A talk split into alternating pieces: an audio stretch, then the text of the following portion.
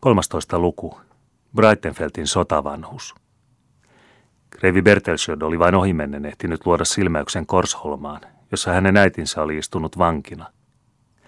Tämä huone, jossa hän nyt lepäsi, ja joka hänen isänsä kertomusten mukaan varmaankin oli ollut hänen isoäitinsä huone, sai hänen mielikuvituksensa vilkkaampaan liikkeeseen.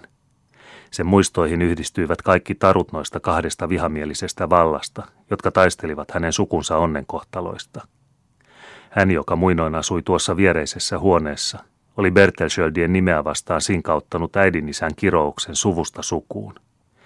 Se taas, joka muinoin tässä kamarissa asui, oli sitä vastaan suojelevaksi kilveksi asettanut äidin siunauksen.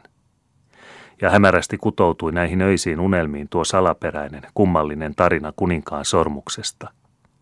Kreivistä näytti siltä, kuin olisi häntä kohden yön pimeydessä ojentunut musta käsi, joka tarjosi hänelle kadonnutta kuninkaan sormusta. Ahnaasti tarttui hän aarteeseen, mutta silloin kuului yön hiljaisuudessa hänen isoäitinsä surullinen, varoittava ääni. Älä ota sitä takaisin, älä ota sitä. Ja musta käsi sormuksineen katosi, ja taas vallitsi hiljaisuus.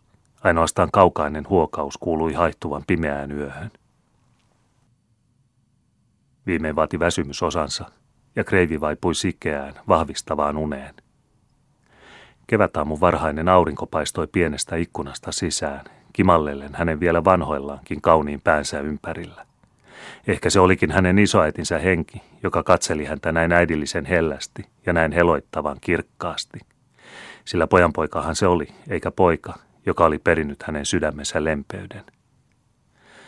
Kohta sen jälkeen heräsi Bertelsöd viereisen huoneen seinän takaa kuuluvasta veisuusta.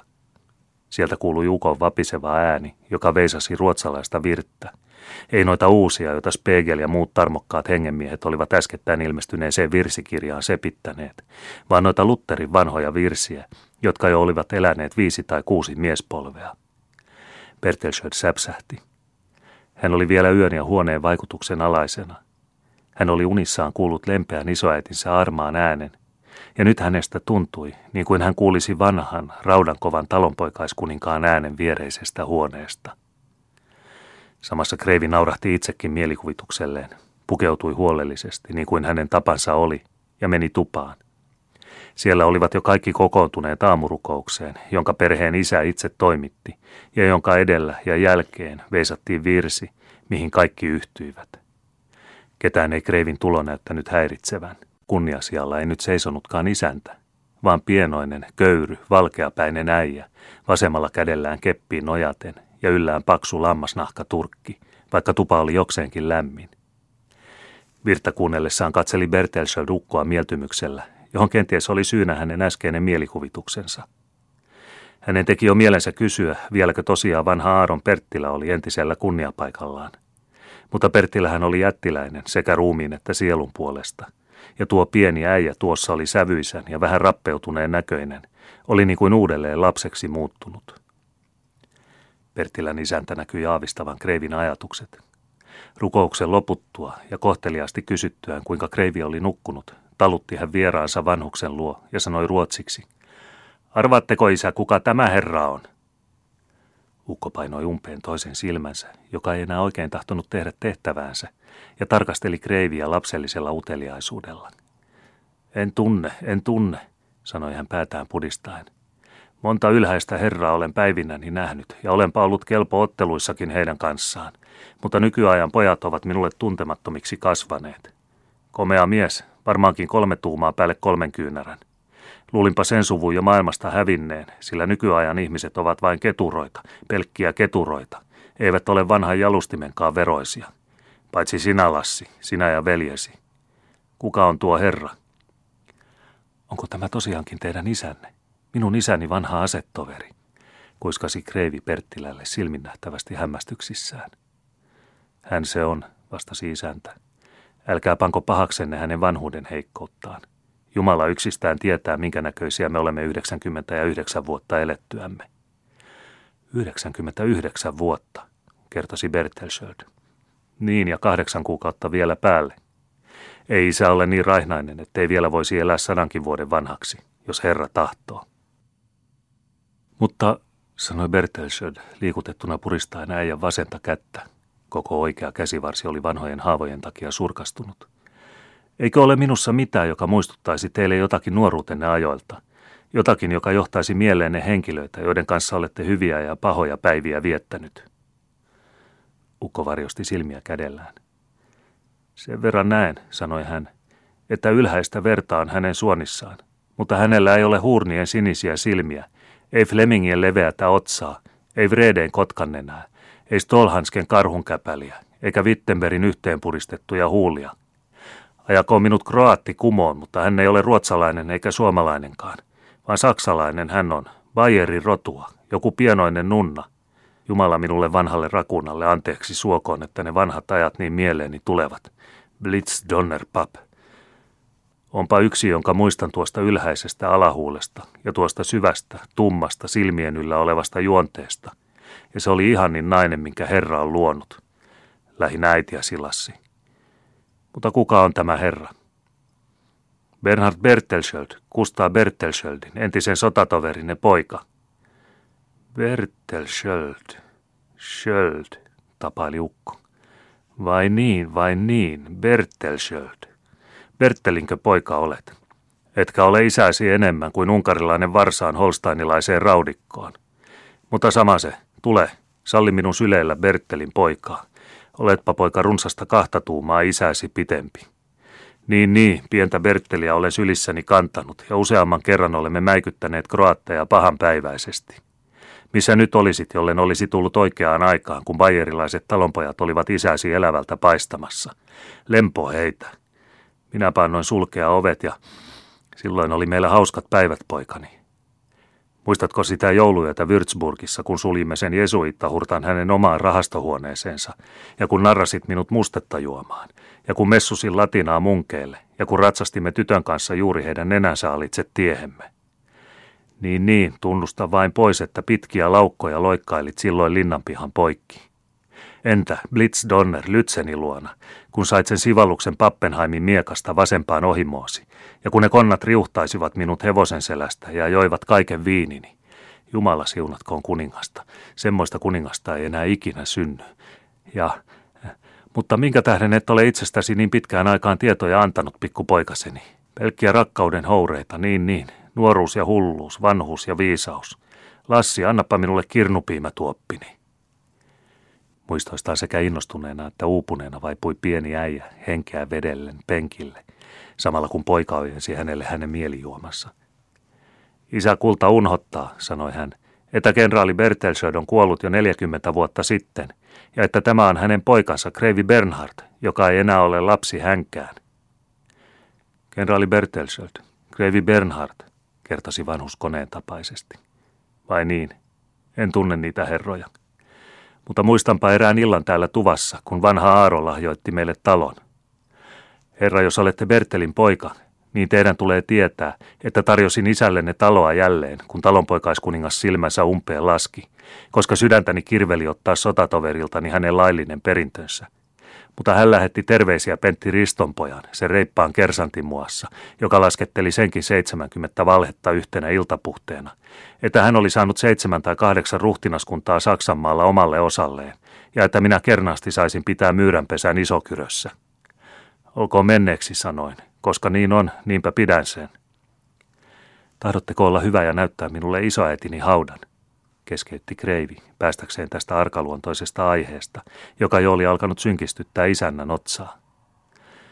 Tulen itse saattamaan herra Kreiviä sinne, vastasi Perttilä iloissaan, kun parhaaseen aikaan pääsi erilleen ukon laverteluista. Mutta meillä on sinne matkaa neljännes peninkulma, ja sillä aikaa kun hevosia valjastetaan, voi herra Kreivi pitää hyvänään, mitä talossa on tarjolla. Jo höyrysikin lämmin velli tuvan isolla pöydällä, eikä Kreiviä tarvinnut kahta kertaa käskeä siihen käsiksi käymään. Surustaessaan vaihtoi hän silloin tällöin jonkin sanan vanhemman Larssonin kanssa, joka oli niin vajonnut muinaisiin aikoihinsa, että unhotti kaiken muun ympärillään. Unhottipa sen ankaran jumalisuudenkin, jota tässä talossa vaadittiin, ja joka monien vuosien kuluessa oli hillinnyt entisiä kevytmielisiä ajatuksia tämän vanhan rakunan sielussa. Niin suuri on kumminkin muistojen voima – etenkin sillä iällä, joka vain menneissä ajoissa elelee, että myöhempinä aikoina opitut hyvät ja pahat asiat, kuinka huolellisesti niitä lieneekin mieleen teroitettu, saavat niiden edestä väistyä, ja vanha taistelija ojentaa ihastuksissaan turtuneen kätensä. Hänen kainalosauvansa muuttuu miekaksi. Hänen tuntilasinsa vahtoa entisten pikarien mehua. Isonkyrön kirkko on rakennettu vuonna 1304. Jo kertomuksemme aikana seisoi se kunnianarvoisena muistona muinaisilta ajoilta viljavalla lakeudella Kyröjoen varrella. Vuosisadat näyttivät huomaamatta liukuneen alas sen suippua jyrkkää kattoa myöten. Menneet ajat katselivat sen pienistä ikkunoista, joissa moni maalattu ruutu polveutui vielä katoliselta ajalta. Kirkkoa ympäröi aidattu hautausmaa. Etevimmät seurakuntalaiset haudattiin kirkon lattian alle. Talonpoikaiskuningas Aaron Perttilä oli kumminkin omasta ja sukunsa puolesta luopunut tästä kunniasta. Vaikka oli kopea elässään, oli hän kuollessaan nöyrä. Kirkkomaan luoteisesta nurkasta oli hän valinnut itselleen erikoisen aidatun paikan. Sileä kivi, johon kirjaimet A, P ja vuosiluku 1638 oli hakattu, oli hänen ainoa muistomerkkinsä. Oikealla puolellaan oli hänellä ainoastaan E-kirjaimella merkitty kivi – se oli hänen tyttärensä Emerentia, Bertelschöldin isoäiti. Vasemmalla puolella osoitti kolmas kirjaimilla LL merkitty kivi ensimmäisen Larssonin leposijaa. Iso, jo 50 vuoden vanha kuusi levitti tuuheita oksia näiden sydämien yli, jotka muinoin olivat niin voimakkaasti sykkineet elämän taistelussa, mutta nyt saaneet rauhan. Bertelsöld kumartui suutelemaan kantaetinsä haudan sammaltunutta kiveä. Sitten seisoivat molemmat miehet kotvan aikaa ääneti. Kreivi otti lompakkonsa ja kuvasi paikan, että hänen lapsensa, sanoi hän, eivät unhottaisi talonpojan tyttärestä polveutuvansa. Nyt ilmaisi Bertelsöd asiansa. Puhui Mainiemen kurjuudesta ja sanoi haluavansa ostaa eloa hinnalla millä hyvänsä. Perttilä ei virkkanut mitään. Heidän poistuessaan lumen vielä puoleksi peittämältä kirkkomaalta osoitti Perttilä mustaa, lähellä kirkon ovea olevaa esinettä. Se oli nainen, joka kangistuneeseen syliinsä likisti kahta kuollutta lasta. Kaikki kolme makasivat kuolleina armon ja laupeuden temppelin portaiden juurella. Nyt näette itse taidanko ja tuleeko minun antaa teille mitään vielä tallella olevista tähteistäni, sanoi Perttilä. Krevi Bertelsöld ei voinut mitään vastata. Synkein mieli molemmat palasivat taloon. Mutta täällä kohtasi heitä odottamaton näky – Talon suurin eloaitta oli auki. Rengit olivat sälyttämässä täytettyjä ruissäkkejä kuuteen rekeen, tukkien säkkien väliin ja niiden ympärille hyvin huolellisesti vanhoja liinaryysyjä, niin että kuormat olivat lumppukuormain näköisiä, joita toisinaan täältä kulki Turkuun ja sieltä Tukholmaan, sillä siihen aikaan ei ollut ainoatakaan paperitehdasta koko Suomessa. Kuka on rohjennut tämän tehdä? huudahti tämän nähtyä Lauri Perttilä vihan vimmassa. Sen olen minä tehnyt, vastasi pieni satavuotias ukko, astua nilkuttaen aitasta ulos niin harmaana pölystä, että häntä olisi voinut luulla makasiinirotaksi, tai ainakin makasiinin aarteita vartioivaksi haltijaksi. Niin, sen olen minä tehnyt, toisti hän. Kreivin tilanhoitaja on kertonut minulle, miten asiat ovat. Mitäpä sinä kuudesta ruiskuormasta, Lassi? Vai tahdotko, että ystäväni Bertelin pojan on sallittava matkustaa tänne tyhjiin käsin palatakseen? Onko meillä varaa elättää ulkopitäjäläisiä, kun omat pitäjäläisemmekin nälkään kuolevat? Vastasi Perttilä, kuiskate jotakin erään rengin korvaan. Pieni äijä näytti tuota pikaa nuorentuneen. Vai niin, sanoi hän ja astui poikaa likemmä. Etkö aiokkaan totella isä sinulikka? Blitz Donner, kiittämätön lurjus olet sinä, eikä sinussa ole kahden äyrin arvosta tointa ja tolkkua. Ajattelepa, että kaikki mitä sinulla on ja koko kartano ja kaikki mitä tässä näemme, se olisi ollut Bertelin laillinen äidinperintö, jollei vanha Aaron aikoinaan olisi sitä meille lahjoittanut. Ja nyt tulee saman Bertelin poika ja tahtoo ostaa sinulta eloa helisevällä hopealla, koska hänen sukukartanonsa alustalaiset kuolevat nälkään. Ja yhtä kaikki et häpeä tyhmä poika puhua ulkopitäjäläisistä ja kieltäytyä myymästä, mitä sinun olisi pitänyt hänelle maksutta tarjota. Hyi Lassi, Häpeänpä sinun tähtesi, mutta etpä olekaan ollut sotamiehenä. Myyrä olet, joka maata kaivat, etkä älyä kunniallisen urhon tavoin Leeben ja Leeben Lassen. Mene nyt sisään, äläkä hisku sanaakaan, poika. Kyllä minä kuormat laitan. Isä on höperö vanhuuden heikkoudesta, mukisi 60-vuotias poika. Mutta niin suuri oli hänen kunnioituksensa isää kohtaan, ettei hän sen enempää vastaan väittänyt, vaan saattoi kreivin sisälle ja antoi kuormain laittamisen mennä menojaan. Hyvään aikaan aamupäivällä olivat ne valmiit. Bertelsöld tarjosi maksuksi 20 riksiä tynnyriltä ja kysyi, tahtoiko Perttilä enempää. En, sanoi tämä. Olen sanonut, ettei jyviä myy, mutta nämä minä lahjoitan teille. Ja minä en ota mitään lahjoja vastaan, vastasi Kreivi ylpeästi. Tässä ovat rahat. Rikas talonpoika ei halveksinut hohtavaa hopeaa, mutta nyt hän pani itsepäisesti vastaan. Asia päättyi niin, että hinta olisi annettava isokyrön pitäjän köyhille. Bertelsöt söi vielä päivällisen isänsä lapsuuden kodissa. Sitten muutti hän toiset vaatteet päälleen, pukeutui talonpojaksi ja lähti matkalle tilanhaltijansa ja muutamain palkattujen miesten seuraamana, jotka olivat vievinään lumppuja Turkuun. Jäähyväiset olivat kohteliaat, joskaan eivät sydämelliset. Viimeinen, joka puristi Kreivin kättä, oli vanha rakuuna. Hyvästi, Bertelin poika, sanoi hän. Lähtiessäsi luotani on niin kuin vuosisata lähtisi kanssasi. Blitzdonner Kreuz Pappenheim. Nyt on jo aika, että Satulan lyöttämä rakunakin lähtee etsimään tovereitaan Breitenfeltin pelloilta ja Lytsenin ojista. Jumala varjelkoon kuningasta ja isänmaata. Hurraa!